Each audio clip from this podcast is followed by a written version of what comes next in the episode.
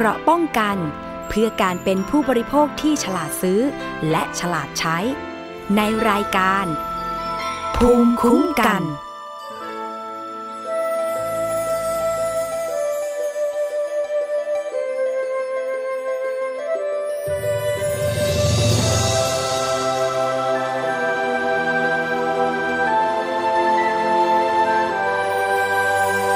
ใต้ฟ้าเมืองไทยถิ่นแดนวิไลสดใสนา ลองมองเลี้ยวดูให้สุดสายตา แสนสวยงามลำน้ำป่าไม้พื้นดินภูเขากว้างขวางเพราะเราเดินทางสายกลางอยู่อย่างพอเพียง เรารักป่าไม้ไม่ทำร้ายธรรมชาติ จิตใจใสสะอาดเราไม่ขาดคุณธรรมนำชีวิตนี้ให้มีแต่ความสุขสันต์เหมือนพันล้านรวมใจกัน อยู่อย่างพอเพียงอยู่ มียังพอใจค่ะ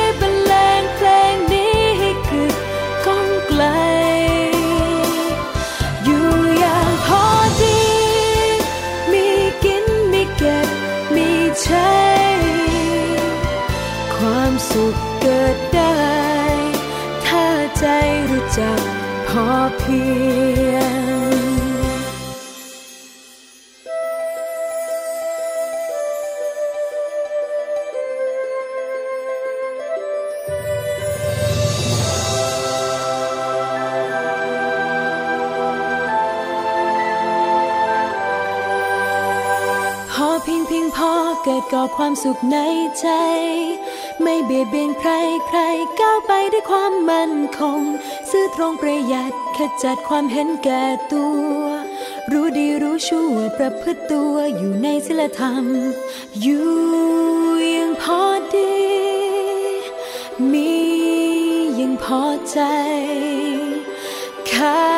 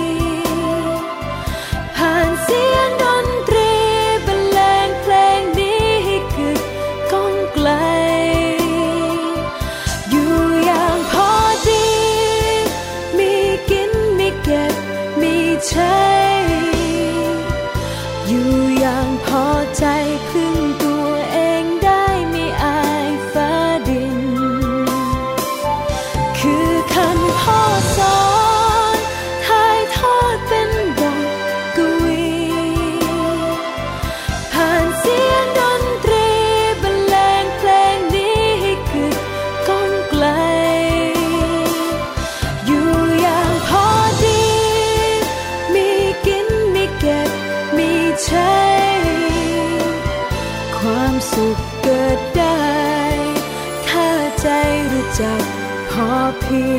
ยง ความสุขเกิดได้ ถ้าใจรู้จักพอเพียง วัสดีค่ะ คุณผู้ฟังคะขอต้อนรับเข้าสู่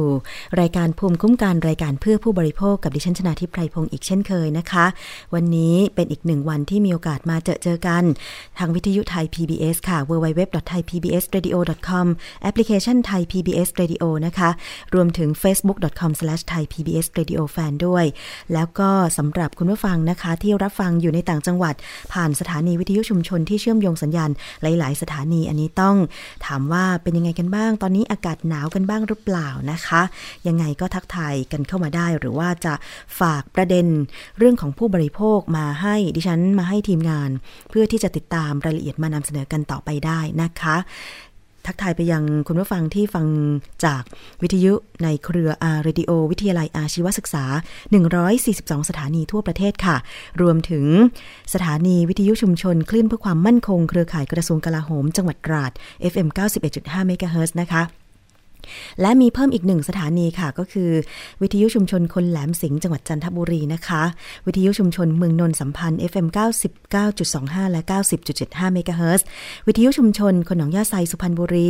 FM 107.5เมกะเฮิรตซ์นะคะ วิทยุชุมชนปฐมสาครจังหวัดสมุทรสาคร FM 106.25เมกะเฮิรตซ์ค่ะ แล้วก็วิทยุชุมชนคนเมืองลี้จังหวัดลำพูน FM 103.75เมกะเฮิรตซ์วิทยุชุมชนเทศบาลทุ่งหัวช้างจังหวัดลำพูนค่ะ FM 106.25 5เมกะเฮิรตซ์ด้วยนะคะ วันนี้มาติดตามกันต่อเกี่ยวกับคดีเอเจนซี่และคลินิกนะคะ รับทำศัลยกรรมหน้าอก แต่ว่านมนั้นเน่านะคะ แล้วก็มีผู้เสียหายตอนนี้เข้าไปติดต่อนะคะ กับทางทนายความรณรงค์แก้วเพชรนะคะ ซึ่งได้ลงมาช่วยในคดีนี้ จำนวนถึง 150 คนแล้วไม่แน่ใจตอนนี้มีเพิ่มเติมไหมนะคะ เป็นข่าวโด่งดังกัน เพราะว่าผู้เสียหายที่ไปทำหน้าอกที่คลินิกนะคะ ก็คือ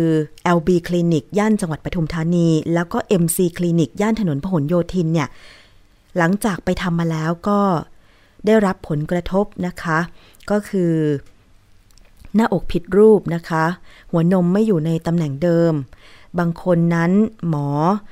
ตัดเส้นเลือดภายในช่วงอกนะคะทำให้หน้าอกนั้นเน่า มีหนองติดเชื้อ จนกระทั่งต้องถอดซิลิโคนออก บางคนตอนนี้ยังคงมีอาการเจ็บปวดกันอยู่นะคะ มีผู้เสียหายที่เดินทางไปร้องเรียนเนี่ยหลายคนนะคะ ไปร้องเรียนตั้งแต่ สสจ จังหวัดปทุมธานีนะคะ ไปร้องเรียนที่กรมสนับสนุนบริการสุขภาพของสบหรือสอบศกระทรวงสาธารณาสุขนะคะ แล้วก็ได้มีการไปร้องเรียนกับพลตำรวจโทสุรเชษหักพานค่ะ ผู้บัญชาการสำนักงานตรวจคนเข้าเมืองนะคะ ซึ่งในวันที่เข้าพบทางพลตำรวจโทสุรเชษเนี่ยนะคะ ผู้เสียหายก็ได้ไปร้องเรียนใช่ไหมคะ แต่ว่าทางพลตำรวจโทสุรเชษเองก็ได้รับปากกับผู้เสียหายว่ายังไงคดีนี้ก็ต้องดำเนินคดีตามกฎหมายไปฟังในช่วงของการเข้าพบนะคะพลตำรวจโทสุรเชษนะคะผู้เสียหายหลายคนไปเข้าพบค่ะ เอางี้มาที่นี่จบแน่นอนเดี๋ยวจับให้ พอพอพอเราจับเขาแล้วเนี่ยเขาก็จะกลัวการมาทำเชื่อหมายเขามาเทนะเดี๋ยวค่าเสียหายคือค่าเสียหายเนี่ยจะต้องให้พนักงานสวนเป็นคนเอ่อเป็นนั่งเป็นพยานในการเจรจา ถ้าเราไปเจรจาเองเดี๋ยวเขาก็เบี้ยวอีกนะคะ เราก็เหนื่อยอีกนะคะ น้องคนนี้ก็สาหัสเหมือนกันเออนะนะไม่เป็นไรยังไงได้ความเป็นธรรมคืนแน่นอนนะเออเดี๋ยวเดี๋ยวเดี๋ยวขอให้จับกลุ่มก่อนแล้วเดี๋ยวเขาจะมาเจรจาเองนะครับไม่ต้องร้องไห้ไม่ต้องร้องไห้ ก็ต้องจำหมดอะ ก็ต้องเป็นคดีหมด หมอเบอร์ต้องเอาหมด ค่ะ นั่นแหละค่ะ แล้วก็นอกจากนี้นะคะ เรื่องของการดำเนินคดีข้อหานะคะสำหรับตอนนี้ที่มีผู้ออกผู้ที่ถูกออกหมายจับนะคะสารอนุมัติหมายจับแล้ว 5 ราย มีอยู่ 4 รายที่ถูกจับกุมไปแล้วอีกหนึ่งรายนะคะ ออกนอกประเทศไปก่อน ที่จะ ออกหมายจับก็คือ 1. นางสาวดิทินีใจกุศล อายุ 33 ปีนะคะ ตามหมายจับสารอาญาที่ 2762ทับ61 ลงวันที่ 11 ธันวาคม 2561 ทำหน้าที่เป็นเอเจนซี่ชักชวนคนมาทำหน้าอกถูกจับกุมแล้วค่ะ 2. นางสาวฮารุไทยรัตนวิไลสกุลนะคะ อายุ 32 ปี ตามหมายจับสารอาญาที่ 2763ทับ61 ลงวันที่ 11 ธันวาคม 2561 ทำหน้าที่ผ่าตัดถูกจับกุมแล้ว 3. นายอลงกรวงสวัสดิ์หมายจับสารอาญา 2764ทับ 2561 นะคะ ลงวันที่ 11 ธันวาคม 2561 ทำหน้าที่ผ่าตัดถูกจับกลุมแล้วค่ะ 4. นางสาวลลิตาแก้วใส หมายจับสารอาญา 2766ทับ2561 นะคะ ลงวันที่ 11 ธันวาคม 2561 ทำหน้าที่เอเจนซี่ถูกจับกลุมแล้วค่ะ ส่วนอีกคนหนึ่งนายนัดดนายดัศกรพาณิชย์ หมายจับสารอาญา 2765ทับ2561 ลงวันที่ 11 ธันวาคม 2561 นะคะ คนนี้ทำหน้าที่ผ่าตัดหน้าอกค่ะ เพิ่งเดินทางไปต่างประเทศก่อนถูกออกหมายจับ 2 วันนะคะ คุณผู้ฟัง ซึ่งการดำเนินคดีจะเป็นอย่างไรไปฟังเสียงของพลตำรวจโทสุรเชษฐ์หักพานอีกครั้งหนึ่งค่ะการเรียนฝากถึงประชาชนว่ากรณีการเข้าสื่อสารการรับข้อมูลทางออนไลน์ Facebook นะครับขอให้ท่านตรวจสอบข้อมูล ถ้าไม่ได้ใจขอให้ตรวจสอบข้อมูลจากแหล่งข้อมูลของเจ้าหน้าที่ของรัฐ โดยเฉพาะเรื่องการผ่าตัดต่างๆ ที่เป็นอันตรายถึงชีวิตนะครับขอให้ตรวจสอบข้อมูลจากกระทรวงสาธารณสุขนะจาก สถาบันที่เกี่ยวข้องในของรัฐทั้งหมดนะหรือกองบังคับการปราบปรามการคุ้มครองผู้บริโภคนะครับในส่วนของรัฐจะมีข้อมูลตอบท่านชัดเจนว่าควรจะไปหรือไม่ไป หมอดังกล่าวเนี่ยมีวิชาชีพหรือไม่ผ่านการเรียนเฉพาะทางหรือไม่นะครับและเพราะนั้นในความผิดเหล่านี้ผมก็ต้องฝากถึงหมอทุกท่านนะครับ ที่ยังดำเนินการแต่เช่นนี้อยู่ต้องขอให้เลิกนะครับ โดยเด็ดขาดถ้ายังดำเนินการลักษณะเช่นนี้ และก่อให้เกิดความเสียหายต่อประชาชน เป็นความผิดอาญาทั้งสิ้น แล้วเราจะจับกุมอีก ค่ะ ก็ฝากก่อนที่จะตัดสินใจไปทำศัลยกรรมไม่ว่าอะไรก็ตามต้องเช็คข้อมูลให้ดี แล้วก็ฝากคำเตือนไปถึงคุณหมอนะคะที่ไม่ได้มีความเชี่ยวชาญด้านนั้นโดยตรง แต่ว่าไปรับงาน นะคะ อย่างเช่น การทำศัลยกรรมหรือการผ่าตัดเนี่ยต้องเป็นหมอเฉพาะด้าน ไม่ใช่หมอทั่วไปที่เรียนจบ 6 ปีก็ไปผ่าตัดได้ไม่ใช่นะคะ คุณผู้ฟัง เพราะฉะนั้นก็ต้องเช็คกันให้ดีค่ะ ไปเช็ครายชื่อของแพทย์ศัลยกรรมได้นะคะ ที่แพทยสภาเลยเข้าไปในเว็บไซต์หรือโทรไปก็ได้ค่ะ ซึ่งอันนี้ก็เป็นคำเตือนนะคะ ส่วนคดีเดี๋ยว ถ้าเกิดว่ามีความคืบหน้าจะนำมารายงานต่อไปสำหรับผู้เสียหายที่ตอนนี้เพิ่งจะทราบข่าว ว่าตัวเองเนี่ยเคยไปทำหน้าอกผ่าน เอเจนซี่นะคะเพจ Facebook นะคะ โดยเฉพาะเฟซเฟซบุ๊กที่บอกว่าเป็นการทำศัลยกรรม ราคาประหยัดหรืออะไรก็ตามนะคะ แล้วก็คนที่รับทำเป็นเอเจนซี่เนี่ยชื่อดิทินีใจกุศลเนี่ยนะคะ ก็สามารถร้องเรียนไปเพิ่มเติมได้ค่ะถ้าเกิดความเสียหายนะคะ อย่างเช่นหน้าอกผิดรูปเป็นหนองเสียวๆ หน้าอกนะคะ แล้วก็ โอ้ย ผลกระทบตามมาอีกเยอะเลยเนี่ยนะคะ ติดต่อไปได้ค่ะ แจ้งความเพิ่มเติม ที่กองบังคับการปราบปราม การกระทำความผิดเกี่ยวกับการคุ้มครองผู้บริโภค หรือบกปคบนะคะ ตั้งอยู่ที่ศูนย์ราชการเฉลิมพระเกียรติ 80 พรรษา อาคาร B ชั้น 4 ค่ะ ชั้น 5 นั้นเป็นสคบสำนักงานคณะกรรมการคุ้มครองผู้บริโภค ถ้าไปร้องเรียนที่บกปคบแล้วจะขึ้นไปชั้น 5 ร้องเรียนที่สคบด้วยก็ดีนะคะสำหรับหมายเลขโทรศัพท์ของ กองบังคับการปราบปรามการกระทำความผิดเกี่ยวกับการคุ้มครองผู้บริโภคค่ะหมายเลขโทรศัพท์ 02 142 1050 หรือว่าสายด่วนจำง่ายๆเลยนะคะ 1135 โทรไปร้องเรียนหรือว่าขอรายละเอียดต่างๆ ได้ค่ะคุณผู้ฟัง อันนี้ก็เป็นอีกหนึ่งคดีที่อยากจะเห็นเป็นคดีตัวอย่างจริงๆเลยนะคะสำหรับคนที่มีเจตนาอากุศลในการที่จะหากิน นะคะกับผู้ที่อยากสวยอยากงามโดยที่ตัวเองไม่มีความเชี่ยวชาญ เพราะว่าในการทำศัลยกรรมนั้นเนี่ยนะคะตามกฎหมายแล้ว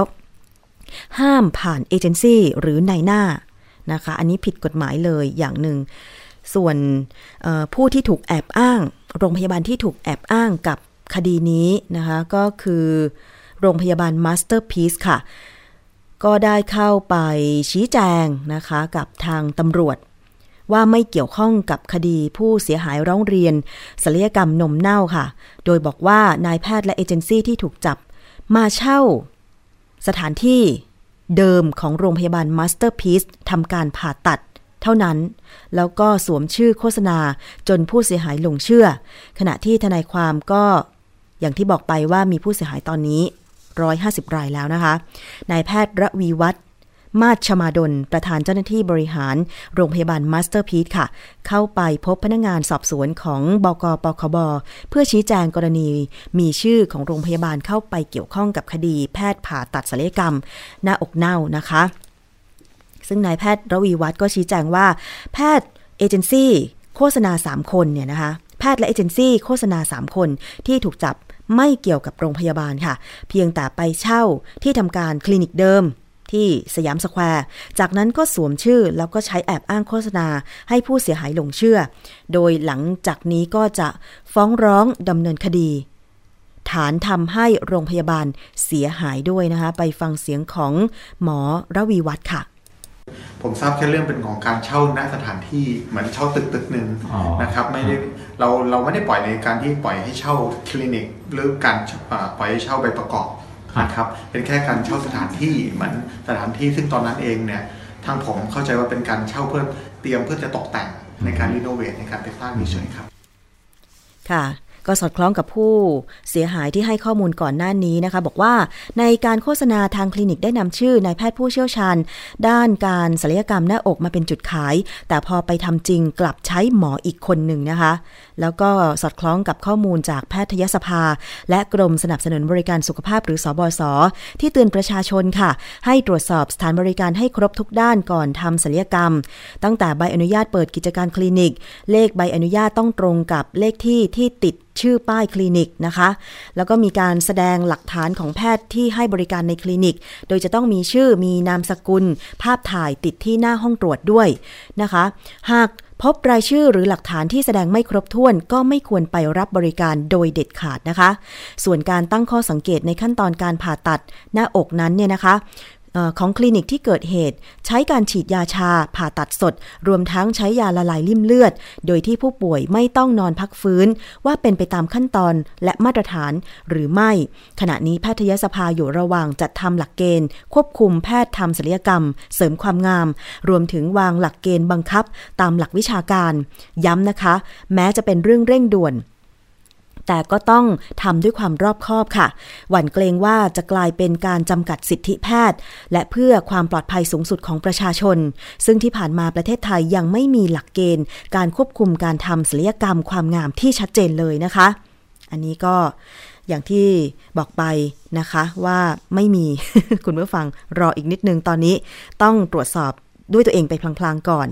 ทนายรณรงค์แก้วเพชรค่ะ ทนายความเปิดเผยบอกว่าตอนนี้มีผู้เสียหายไปร้องเรียนเพิ่มเติมอย่างต่อเนื่องไม่ต่ำกว่า 150 คนแล้วนะคะอะคุณผู้ฟังเป็นอุทาหรณ์สำหรับคดีนี้จริง ๆ เลย อยากจะให้ดำเนินคดีเอาผิดจริงจังเพื่อจะได้เป็นการป้องปราม ไม่ให้มีเอเจนซี่รับทำศัลยกรรมเพิ่มขึ้น มีโฆษณาหลอกลวงทาง Facebook ทางสื่อออนไลน์ อันนี้ก็สามารถที่จะไปเอาผิดได้อีกเรื่องหนึ่งเหมือนกันนะคะ ว่าเป็นการโฆษณาหลอกลวง โฆษณาเกินจริง การนำเข้าข้อความข้อมูลอันเป็นเท็จนะคะ ทางอิเล็กทรอนิกส์อะคุณผู้ฟัง แล้วก็อีกเรื่องหนึ่ง เราไปต่อกันที่เรื่องของกระเช้าปีใหม่กันเลยนะคะตอนนี้คิดว่าเวลาคุณไปตามห้างสรรพสินค้าร้านค้าตลาดต่างๆ ก็คงจะได้เห็นกระเช้าปีใหม่กันไปบ้างแล้วเนาะนะคะราคาก็แตกต่างกันไป สูงบ้างไม่สูงบ้างนะคะ แต่ว่าสินค้าที่อยู่ภายในนั้นเนี่ยมีคุณภาพหรือไม่ต้องมา บอกกล่าวกันทุกปีเลย ต้องมาตรวจกันทุกปีเลยนะคะ คุณผู้ฟัง อย่างที่หัวหินเนี่ยนะคะ เทศบาลเมืองหัวหินก็ได้จับมือกับพาณิชย์จังหวัด ประจวบคีรีขันธ์ค่ะ ไปออกตรวจกระเช้าของขวัญปีใหม่ ตามร้านต่างๆซูเปอร์มาร์เก็ตภายในอำเภอหัวหินจังหวัดประจวบคีรีขันธ์ค่ะเพื่อสร้างความมั่นใจให้กับประชาชน ป้องกันการเอารัดเอาเปรียบผู้บริโภคนะคะ จัดเจ้าหน้าที่ทำการตรวจสอบคุณภาพของสินค้าวันหมดอายุ สภาพของสินค้า ราคาสินค้า ซึ่งจะต้องมีการติดป้ายแสดงราคา แต่ละชนิดที่ถูกบรรจุอยู่ในกระเช้าของขวัญอย่างชัดเจน คือไม่ใช่ติดแค่ราคาของกระเช้า ต้องติดราคาของสินค้าที่บรรจุกระเช้าด้วยนะคะ จากการตรวจสอบก็พบว่าทุกร้านเนี่ยต่างก็มีการติดป้ายราคา แล้วก็รายละเอียดสินค้าอย่างชัดเจนเลยนะคะ เราจะไปฟังเสียงของทางด้าน คุณนพพรวุฒิกุลนะคะ นายกเทศมนตรีเมืองหัวหินค่ะ ต้องฝากทุกท่านว่า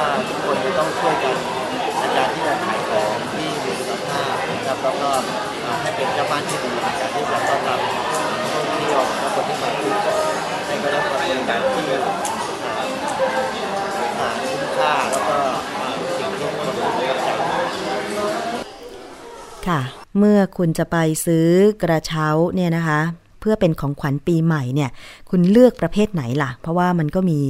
หลากหลายสินค้าเหลือเกินนะคะ ไม่ว่าจะเป็นเครื่องดื่มต่างๆ แต่เครื่องดื่มแอลกอฮอล์นั้น นะคะ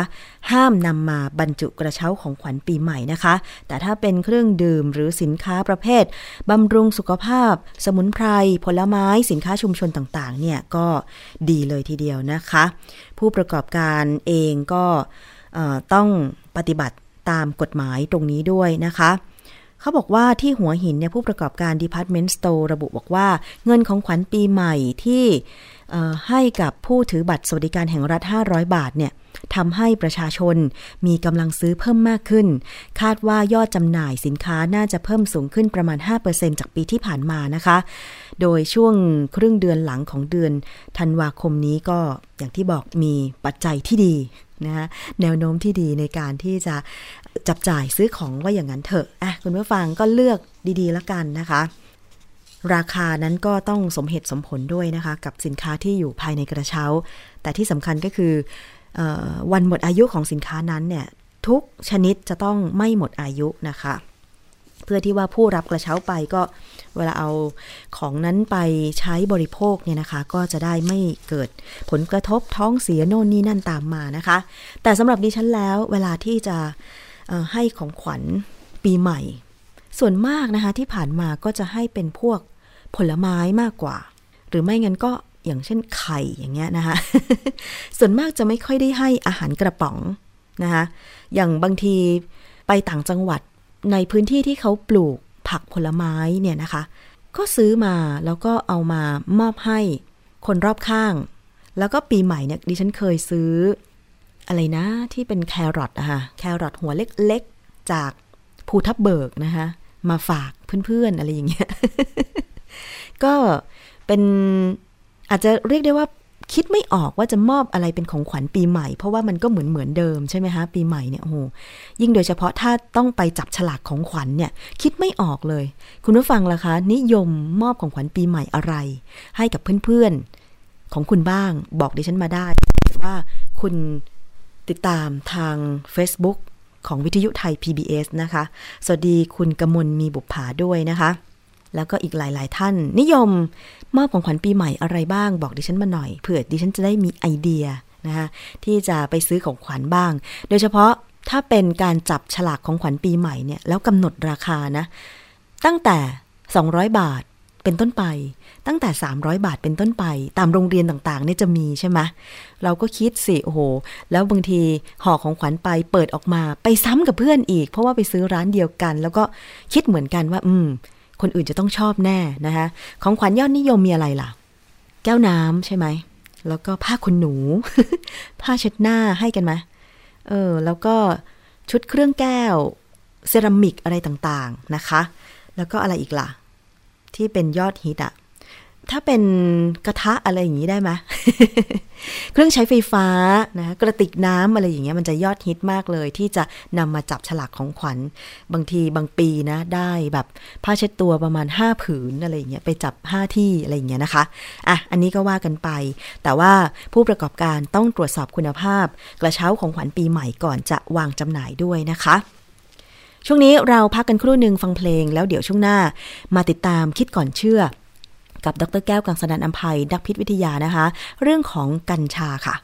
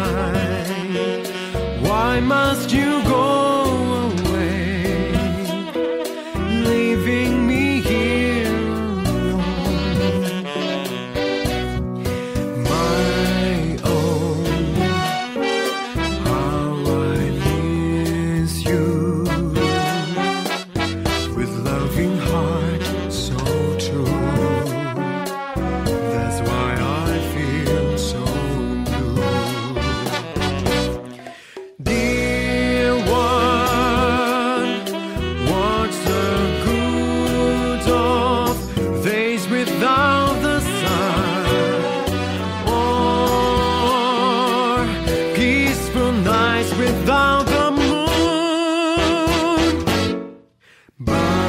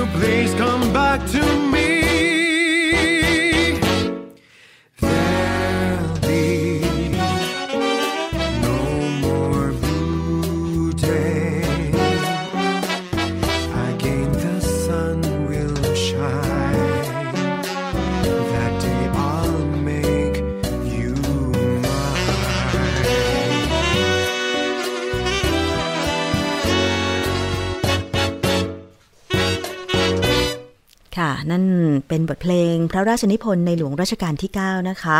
ชื่อภาษาไทยว่าอาทิตย์อับแสง แต่ว่าชื่อภาษาอังกฤษก็คือ Blue Days นั่นเองนะคะ เป็นเพลงที่เพราะอะค่ะ ดิฉันชอบมากจริง ๆ เลยนะคะ ถือโอกาสนำมาให้ท่านผู้ฟังได้รับฟังผ่านรายการภูมิคุ้มกันรายการเพื่อผู้บริโภคนะคะ ตอนนี้ไปเข้าสู่ช่วงคิดก่อนเชื่อกับดรแก้วกังสดานนภัย นักพิษวิทยากันเลยดีกว่าค่ะ เรื่องของกัญชาที่เป็นข่าวเป็นคราวกันมาต่อเนื่องเลยนะคะ ว่าอยากจะให้มีการปลดล็อกกัญชาจากยาเสพติดเนี่ยเป็นการนำมาใช้เพื่อทางการแพทย์นะคะ แต่ว่ายังอยู่ในขั้นตอนของการ พิเคราะห์จากหลายหน่วยงานนะคะ แล้วก็เรามาฟังค่ะ จากดรแก้วเพิ่มเติมข้อมูลด้านพิษวิทยานะคะ เกี่ยวกับการใช้กัญชาโดยเฉพาะประเทศที่มีการอนุญาตให้ใช้กัญชา ทั้งแบบกึ่งเสรีและแบบเสรี อย่างเช่น ในหลายรัฐของสหรัฐอเมริกาเนี่ยนะคะ โดยเฉพาะปัญหาที่ว่าผู้หญิงนะคะที่ อาจจะเคยเสพกัญชามาก่อน อาจจะเคยสูบกัญชามาก่อน ใช้กัญชาเพื่อความผ่อนคลายอะไรก็ตามมาก่อน แต่เมื่อพร้อมจะมีลูกเนี่ยนะคะทำให้เขาเองก็บางทีหยุดใช้กัญชาไม่ได้ เออ แล้วมันจะส่งผลกระทบยังไงถึงลูกในครรภ์ล่ะ ไปฟังเรื่องนี้ค่ะ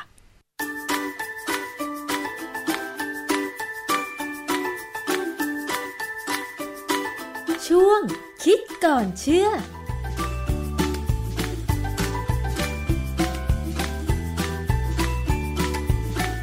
เราพูดถึงสารในกัญชามาก็เยอะนะคะ แต่ว่าหัวข้อของเราในวันนี้ พูดถึงเรื่องของกัญชากับการมีลูก มันจะสัมพันธ์อะไรกันยังไงคะอาจารย์ คืออย่างนี้ เอาอเมริกาก่อนเลยนะค่ะอเมริกาเนี่ยเป็นรัฐที่เป็นประเทศที่มีคนสูบกัญชาเยอะอือฮึนะเพราะฉะนั้น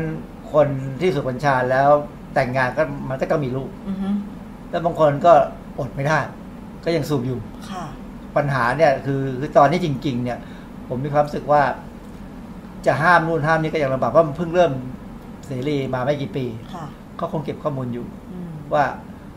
คนที่ท้องแล้วสูบกัญชาไปเรื่อยๆไม่ยอมหยุดแล้วก็เอาลูกออกมาจะเป็นไง ตอนนี้ข้อมูลเริ่มต้นที่เขาเห็นแน่ๆคือ เด็กออกมาเนี่ยน้ำหนักแรกเกิดต่ำอืม เด็กออกมาน้ำหนักแรกเกิดต่ำเนี่ยมันมันพร้อมที่จะเป็นโรครุ่นโรคนี้เยอะแยะเลย อาจารย์ก็ไหนว่าสูบกัญชาถ้าไม่บ่อยมากก็ไม่ทำให้ติด เพราะฉะนั้นถ้าสมมุติว่าผู้หญิงแต่งงานแล้วเตรียมตัวจะมีลูก ก่อนแต่งงานก่อนจะมีลูกสูบกัญชา แต่ว่าพอจะท้องถึงกับหยุดไม่ได้นี่หมายความว่าติดนะคะอาจารติดย์สิมันมันขึ้นอยู่กับคนว่าใจแข็งไม่แข็งอืมตอนนี้มนุษย์ส่วนใหญ่ใจอ่อนค่ะ เพื่อประโยชน์ตัวเองและจะใจอ่อนประจำอืมนะเพราะฉะนั้นก็คือปัญหาที่เราเลยจะมาคุยกันวันนี้ว่า มันมีอันตรายไหมค่ะ คือในในอเมริกาเนี่ยเขาก็พบว่าผู้หญิงเนี่ยไม่มากนักหรอกที่จะมีความรู้สึกเป็นสุขนะเมื่อเมื่อสูบบุหรี่ดื่มเหล้าตอนท้องไม่ค่อยมีใครมีความสุข เพราะคนอเมริกันรู้เรื่องพวกนี้ดีอือฮึนะเขาสอนตั้งแต่ชั้นประถมเลยครับมั้งมัธยมประถมมัธยมแล้วก็จะบอกว่า หรือแม้กระทั่งสมมติว่ามันมีเอ่อในในเมืองในรัฐก็มีเมืองในเมืองก็จะมีเป็น community เป็นตำบลอะไรก็ตามเนี่ยสุขศาลาของอเมริกาเนี่ย เขาก็จะมีการให้ความรู้คนเยอะมากเลย ว่าอย่ากินเหล้าอย่าสูบบุหรี่ตอนท้องนะ ค่ะ มันเป็นเหมือนกับต้องฝังให้ที่คนรู้บ้านเราก็มีอสมใช่ที่ให้ความรู้เหมือนกัน ค่ะ แต่บ้านเราก็มีปัญหาว่าบางภาคบางเมืองเนี่ย คือไม่ได้เจตนากินเหล้าค่ะ แต่กินยาดอง อืม มันก็คือเหล้าอะแหละนะแล้วลูกออกมาก็มีปัญหาแหละค่ะ นะคือสถิติตอนนี้เขาก็ยังเก็บอยู่ ผมเคยเคยทำงานเรื่องยาดองพอสมควร ก็มีข้อมูลของจากโรงพยาบาลใหญ่ๆเนี่ยบอกว่าเอ่อแม่ที่ออกลูกมาแล้วตายคลอดที่เรียกตายคลอดนะหรือว่าออกลูกมาแล้ว ไม่ปกติเนี่ยไม่สมบูรณ์เนี่ยส่วนใหญ่กินยาดองนั่นแหละอืมดื่มยาดองมานะค่ะแล้วก็ติด เพราะฉะนั้นอันนี้ก็ ก็เป็นปัญหานะเพราะฉะนั้นเขาบอกในเรื่องของบุหรี่กับเหล้าเนี่ยฝรั่งเนี่ยเขารู้ผู้หญิงฝรั่งเนี่ยเขารู้เขาไม่ค่อยเท่าไหร่พยายามอดอืม แต่ตัวเลขของผู้สูบกัญชาระหว่างท้องเนี่ยมันเพิ่มขึ้นอืมเพราะมันมีความรู้ว่ากัญกัญชาไม่อันตราย คนฝรั่งเนี่ยมีความรู้สึกว่ากัญชาไม่อันตราย ซึ่งผมกังวลมากกับคนไทยที่ถ้าใครคิดว่ากัญชาไม่อันตราย และคิดตามฝรั่งเนี่ยนะค่ะเพราะไปดูคลิปใน YouTube เนี่ยนะ เราจะเจอปัญหาบางอย่างแล้วล่ะค่ะเอ่ออัตราการสูบกัญชาของผู้หญิงท้องเนี่ยมันเพิ่มจากปี 2002 เนี่ย ที่มีร้อยละสามก็มีสถิติอยู่เนี่ย ปี 2016 ก็อีกประมาณ 14-15 ปีเนี่ยเพิ่มเป็นร้อยละห้าซึ่งกระโดดแล้วนะค่ะแล้วไอ้พวกนี้เดี๋ยวเวลามันแปปลี่ยนเนี่ยมันจะเปลี่ยนแบบก้าวกระโดด มันไม่เปลี่ยนแบบค่อยๆเป็นไปอย่างนี้หรอกค่ะอันนี้มาจากวารสารจามาจามานี่ก็เป็นวารสารทางการแพทย์ระดับต้นๆของโลกเหมือนกันอีกฉบับหนึ่งอันนี้เป็นเขาบอกเป็น research letter ก็คือเป็นจดหมายข่าวจดหมายที่เขียนไปถึงวารสาร แล้วก็มีข้อมูลมาประกาศให้ดูเป็นเหมือนกับการเริ่มชี้ประเด็นให้เห็นนะเผื่อใครจะทำวิจัยต่ออะไรเงี้ย ก็มีงานวิจัยหลายก็มีผลหลายอย่างแต่ผมดึงรูปมาให้ดูรูปหนึ่งสีฟ้านี่เป็นผู้หญิงอเมริกันที่ท้องอายุ 18 สีเหลืองนี่ 18ถึง24 สีเทานี่ 25ถึง34 แล้วก็ถ้าสีน้ำเงินนี่มากกว่า 34 จะเห็นว่าวัยรุ่นแม่เขาเรียกอะไร แม่วัยใสเนี่ย 18 น้อยกว่า 18 เนี่ย สุปัญชานะ แล้วเริ่มเพิ่มขึ้นจากปี 2009มาถึง 2016 เนี่ย มันก็เพิ่มขึ้นมาเรื่อยๆ ในระดับที่ระดับหนึ่งเลยนะแสดงว่าข้อมูลนี้ทำให้ทราบว่า ตอนนี้คนอเมริกาในหลาย ๆ รัฐ สูบกัญชาเมื่ออายุน้อยกว่า 18 ด้วยเหรอคะอาจารย์ โอ้โหสิบขวบก็สูบแล้วเดี๋ยวนะข้อคะมูลสิบปีขวบ17ยังอยู่ในไฮสคูลอยู่เลย มันสูบแล้ว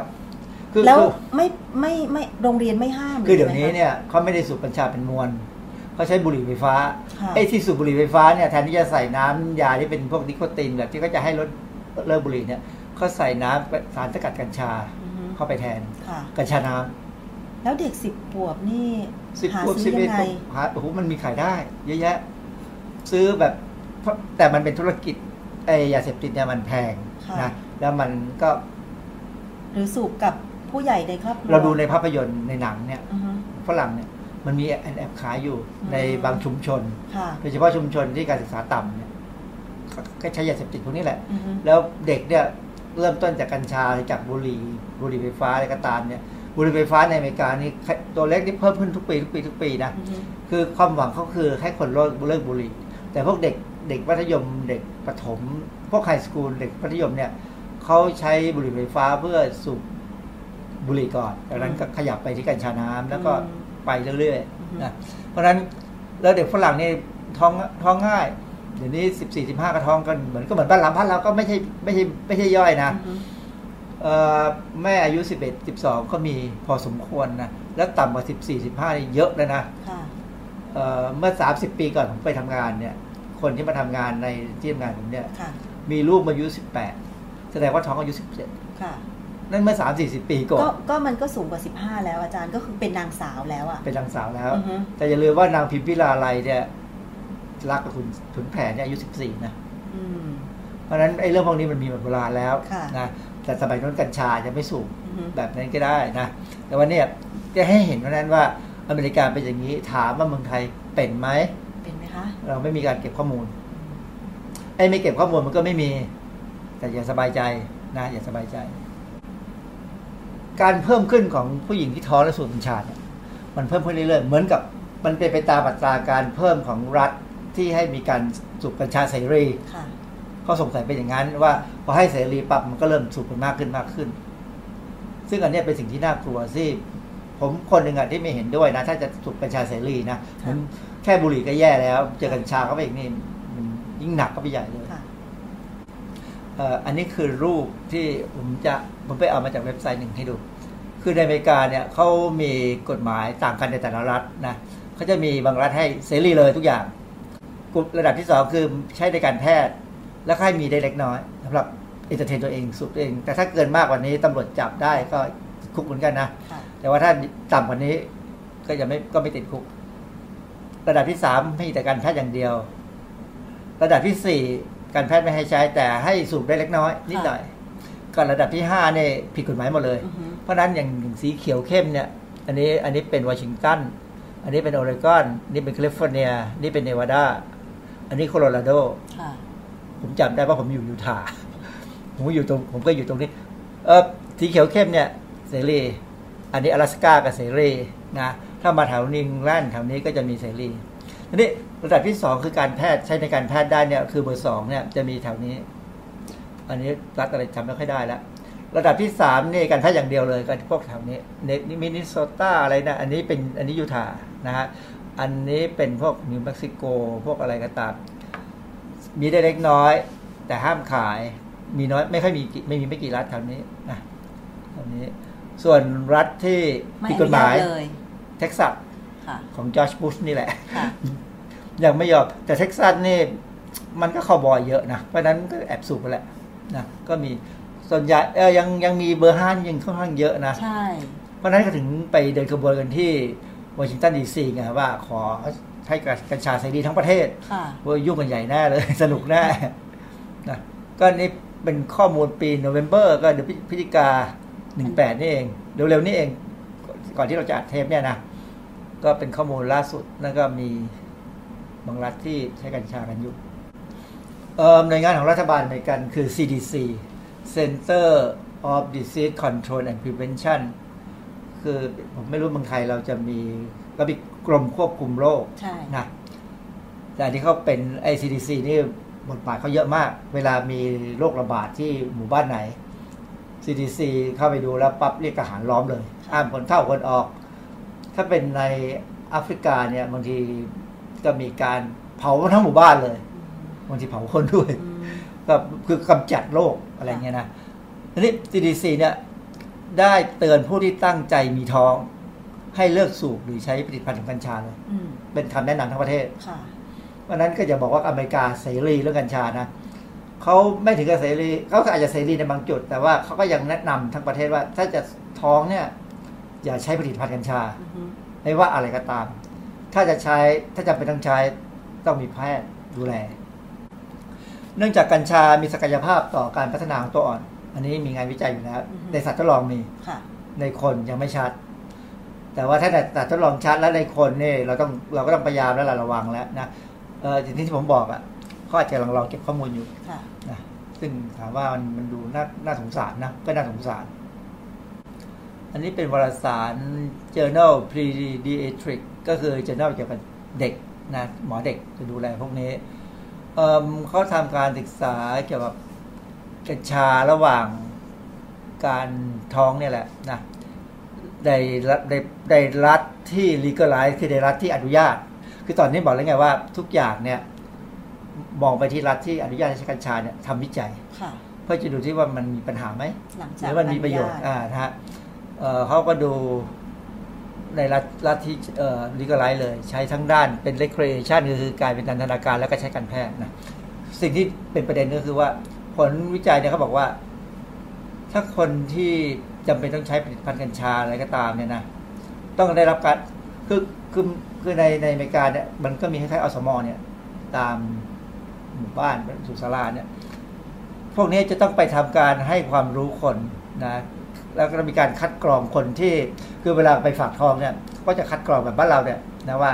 เป็นอะไรโลหิตจางไหมค่ะ เป็นนู่นเป็นนี่ไหมอันนี้คัดกรองเรื่องกัญชาด้วย ก็คือว่าต้องถามประวัติแม่คนนั้นว่าใช่ เคยสูบกัญชามาก่อนหรือเปล่าอะไรเงี้ยเหรอคะ ใช่เมื่อก่อนนี่คัดกรองเฉพาะเหล้ากับบุหรี่ค่ะ ตอนนี้คัดกรองกัญชาด้วยว้าวนะแล้วก็ให้การปรึกษาคำปรึกษาเลยให้คำแนะนำค่ะ คือเขาคงเก็บข้อมูลได้ว่า ถ้าไม่ยอมอยากจะใช้อยู่เขาคงต้องเก็บข้อมูลไว้ว่าเอาลูกมาแล้วลูกเป็นไง อ๋อเพื่อการทำสถิติว่าค่ะฝรั่งอเมริกันเนี่ยเก่งเรื่องนี้มากอ่านะฮะอ่าการเขาก็บอกว่าเขาบทความที่บอกว่าการใช้กัญชาก่อนคลอดสัมพันธ์กับความเสี่ยงที่เด็กมีน้ำหนักตัวแรกเกิดน้อยกว่าร้อยละห้าสิบคือน้ำหนักจะเสียมากเสียสภาพไปมากเลยคือ คือน้ำหนักคนเนี่ยเวลาเขาเขาเขาดูน้ำหนักเฉลี่ยเนี่ยมันเป็นเปอร์เซ็นต์ทายที่ห้าสิบเนี่ยคือปกติค่ะสูงไปกับต่ำไป คือคือเด็กออกมาถ้าตัวใหญ่เกินไปก็ไม่ดีนะค่ะ แต่ต่ำไปมากๆก็ก็มีปัญหาเขาบอกว่าไอ้ความสัมพันธ์ที่ว่าใช้กัญชาแล้วมีปัญหาเนี่ยไม่ขึ้นกับอายุของแม่ด้วยนะอือฮึเชื้อชาติก็ไม่ขึ้นอือฮึการศึกษาก็ไม่ขึ้น การใช้ยาสูบบุหรี่ก็ไม่ขึ้นอือฮึขึ้นอยู่กับการใช้กัญชานี่แหละอย่างเดียวนะเพราะงั้นเอ่อแม่ที่สูบบุหรี่เนี่ยลูกออกมายังไม่ค่อยมีปัญหาเรื่องน้ำหนักตัวนะค่ะจากกัญชาก็ถ้าเราลองคิดดูว่าสมมุตินะฮะว่าบ้านเรามีเสรีเรื่องกัญชา แล้วถึงแม้คุณแม่จะไม่ได้สูบกัญชา แต่คนรอบข้างคุณแม่สูบหมดเลย คุณแม่จะได้กลิ่น คนท้องยุ่งแหละนะคนแม่ก็จะได้กลิ่นกัญชาไปทุกวันทุกวันคิดดูว่าจะเป็นยังไง คือผมกำลังนึกถึงอย่างผมดูละครทีวีเนี่ยนะบางทีเขาก็มีเรื่องเกี่ยวกับการที่ว่าไปผับไปอะไรนะสูบกัญชานั่นแหละอืมผมเชื่อเลยว่าสูบกัญชากัน เพราะว่ามันมันดูดีกว่าสูบบุหรี่อืมกลิ่นมัน กลิ่นมันไม่มันไม่ท็อกไม่ไม่กท็อกลิ่นซิกไม่ฉุนเออไม่ไม่ฉุนเท่าบุหรี่อะไรเงี้ยนะอืมแต่คนที่ไม่สูบก็จะได้เหมือนสูกบลิ่นด้วย ก็เหมือนสูบอือฮึแล้วคนที่อยู่ในผับในแห่งนั้นสถานบันเทิงเริงรมย์บางคืนซึ่งเป็นที่อโคจรเนี่ย บางคนก็อาจจะเริ่มท้องแล้วก็ได้เราก็ไม่รู้เพราะมันมันเป็นพวกประเภท อาจจะคุมตัวเองไม่อยู่ค่ะนะแล้วก็ไปได้กลิ่นพวกนั้น ก็จะเริ่มมีปัญหาหรือเปล่าก็ไม่รู้ เพราะฉะนั้น ก็อาจจะต้องคอยเก็บข้อมูลเหมือนกันค่ะอันนี้ก็ปีหนึ่งแปด บทความเมื่อกี้ก็หนึ่งแปดปีนี้ก็หนึ่งแปดนี่ออกโทเบอร์หนึ่งแปดก็ตุลาหนึ่งแปดนี่เอง ออกมาพูดเลยว่า อันนี้เป็นเรื่องดูของการที่คนท้องเนี่ยสัมได้รับสารพวกคนาบินอยนะมีผลต่อระบบภูมิต้านทานไหมเขาบอกว่าระบบภูมิต้านทาน คือคือเขาบอกว่าอย่างนี้ ปกติเนี่ยผู้หญิงที่เริ่มท้องแล้วเนี่ยระบบภูมิต้านทานจะต้องมีการปรับ ปรับเพื่อจะลดลงบางส่วน เพราะว่า ตัวเด็กเนี่ยที่อยู่ในในท้องเนี่ยมันเหมือนสิ่งแปลกปลอม อือฮึเพราะฉะนั้นถ้าภูมิต้านทานยังสูงอยู่แข็งแรงเหมือนเดิมเนี่ยเด็กแบบเด็กอยู่ไม่ได้ มันกำจัดแน่ อือฮึอาจจะต้องลดลงบางอย่างนะ ค่ะ คือเขาบอกว่าผู้หญิงแต่ละคนเนี่ยไวต่อการติดเชื้อและมีระบบภูมิต้านทานที่ควบคุมไม่ได้ตามปกติเมื่อท้อง ค่ะ เพราะฉะนั้นคนท้องถึงต้องระวังนู่นระวังนี่ก็ถึงแนะนำว่าคนท้องเนี่ยอย่าไปที่ตรงนู้นที่ตรงนี้นะเพราะมันภูมิต้านทานต่ำลงค่ะ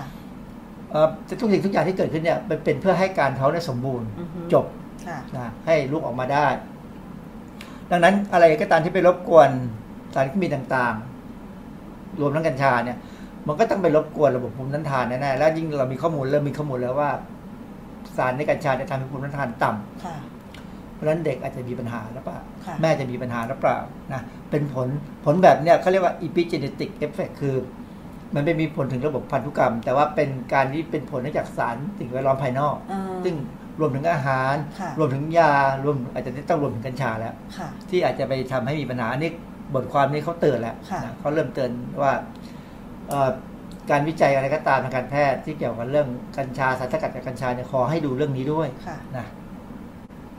มีข้อมูลจากสัตว์ทดลองด้วยเหรอคะอาจารย์ อันนี้เป็นสัตว์ทดลองบอกว่าคือที่เราบอกว่ามันน่าจะมีผลกระทบในเด็กในเด็กในคันก็ตามเนี่ยนะ เพราะว่าสัตว์ทดลองเนี่ยมันเราสามารถผ่าได้ เราเราสามารถใช้สัตว์ทดลองเนี่ยทำได้ทุกอย่าง ค่ะ มันลงไปถึงตัวอ่อนอยู่แล้วนะอืมในในในหลักทดลองเนี่ยเป็นอย่างแน่ๆตอนนี้เขาบอกว่าควรจะศึกษาว่าไอ้เจ้าสาร THC ที่อยู่ในกัญชาเนี่ย มีผลต่อระบบประสาทไหม อือฮึ ในแม้กระทั่งในเด็กที่ออกมาแล้ว หรือในแม่ที่ยังสูบอยู่ตอนท้องอือฮึคือคือผู้ใหญ่มันโตกันแล้ว ระบบ ต้านทานทางประสาทอาจจะดีกว่าเด็กเด็กที่กำลังพัฒนาอยู่ค่ะเพราะงั้นในอนาคตเราอาจจะเห็นบทความที่บอกว่า มีหลักฐานว่าเด็กที่ออกมาจากแม่ที่สุกัญชาเนี่ยมีสมองที่ผิดปกติเรียนรู้ช้าอะไรก็ตามค่ะซึ่งคงอีกไม่นานหรอกนะผลพวกนี้เก็บสิบปีก็รู้อืมนี่เริ่มมีการใช้กัญชาเสรีในอเมริกาสักสองสามปีแล้วนะค่ะอาจจะรออีกสักสิบปี เดี๋ยวผลออกมาเมื่อไหร่ก็เรามาคุยกันใหม่ก็ได้นะถ้ายังมีรายการอย่างนี้อยู่อีก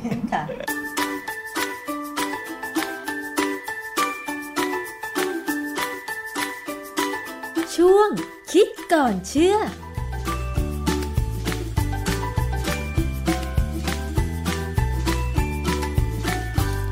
ค่ะนั่นคือช่วงคิดก่อนเชื่อกับดรแก้วกังสดานอภัยนักพิษวิทยานะคะ เรื่องของกัญชา 4.3 เมื่อพร้อมมีลูกค่ะ คุณผู้ฟังเออมันเป็นปัญหาที่ถ้ายังไม่เกิดเนี่ยเราอาจจะหาวิธีการที่จะมาป้องกันไม่ได้ รวมถึงจะแก้ไขยังไงดีล่ะ ถ้าเกิดว่า คุณแม่ที่ไม่รู้ตัวเองตั้งท้องแต่ว่าใช้กัญชา ไม่ว่าจะใช้แบบที่เป็นใช้ในเพื่อการนันทนาการนะคะ เพราะว่าในหลายรัฐของอเมริกาเนี่ยเปิดกันเสรีแล้ว แต่ว่าบางรัฐก็ให้ใช้ได้เฉพาะทางการแพทย์เท่านั้น แต่บางรัฐก็ไม่ได้อนุญาตเลย ซึ่งเมืองไทยตอนนี้ค่ะก็กำลังมีการเปิดเวทีเอ่อนำข้อมูลเรื่องของกัญชามาถกกันนะคะ ว่า ถ้ามีการเปิดเสรีหรือว่าการเปิดเพื่อให้นำกัญชามาสกัดนะนำสารสกัดตัวนั้นเนี่ยไปใช้ทางการแพทย์เนี่ยซึ่งดรแก้วก็บอกว่ามันมีประโยชน์นะคะ แต่ว่าจะควบคุมยังไงล่ะ เรื่องของพื้นที่การปลูกกัญชา หน่วยงานหรือว่าประชาชนทั่วไปปลูกได้ใช่ไหมคะ หรือออการนำมาสกัดนั้นเนี่ยมันจะควบคุมได้มากน้อยขนาดไหนอืมมีคุณผู้ฟังท่านหนึ่งคุณสิริพรบอกว่า เพิ่งจะเข้าร่วม ประชุมเรื่องกัญชาเมื่อวันอังคารที่ผ่านมานะคะ ก็รายการนี้พยายามที่จะติดตามเรื่องราวต่างๆ ที่เกิดขึ้นในสังคมเนี่ยมาพูดคุยกันที่เกี่ยวข้องกับทางด้านของผู้บริโภคกันนะคะ ยังไงแนะนำประเด็นต่างๆ กันเข้ามาได้กับรายการภูมิคุ้มกันค่ะ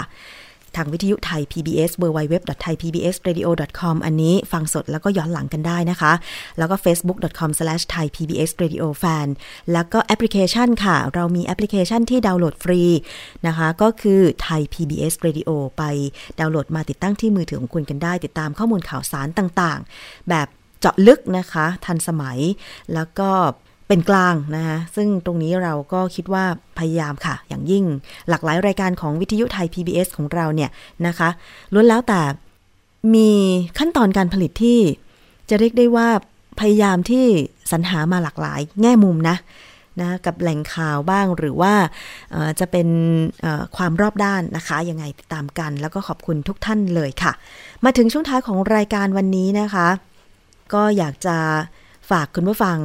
ไว้นะคะสำหรับเรื่องของการร้องเรียนต่างๆ ซึ่งผู้บริโภคอย่างเราเนี่ยก็อย่าไปคิดว่ามันจะ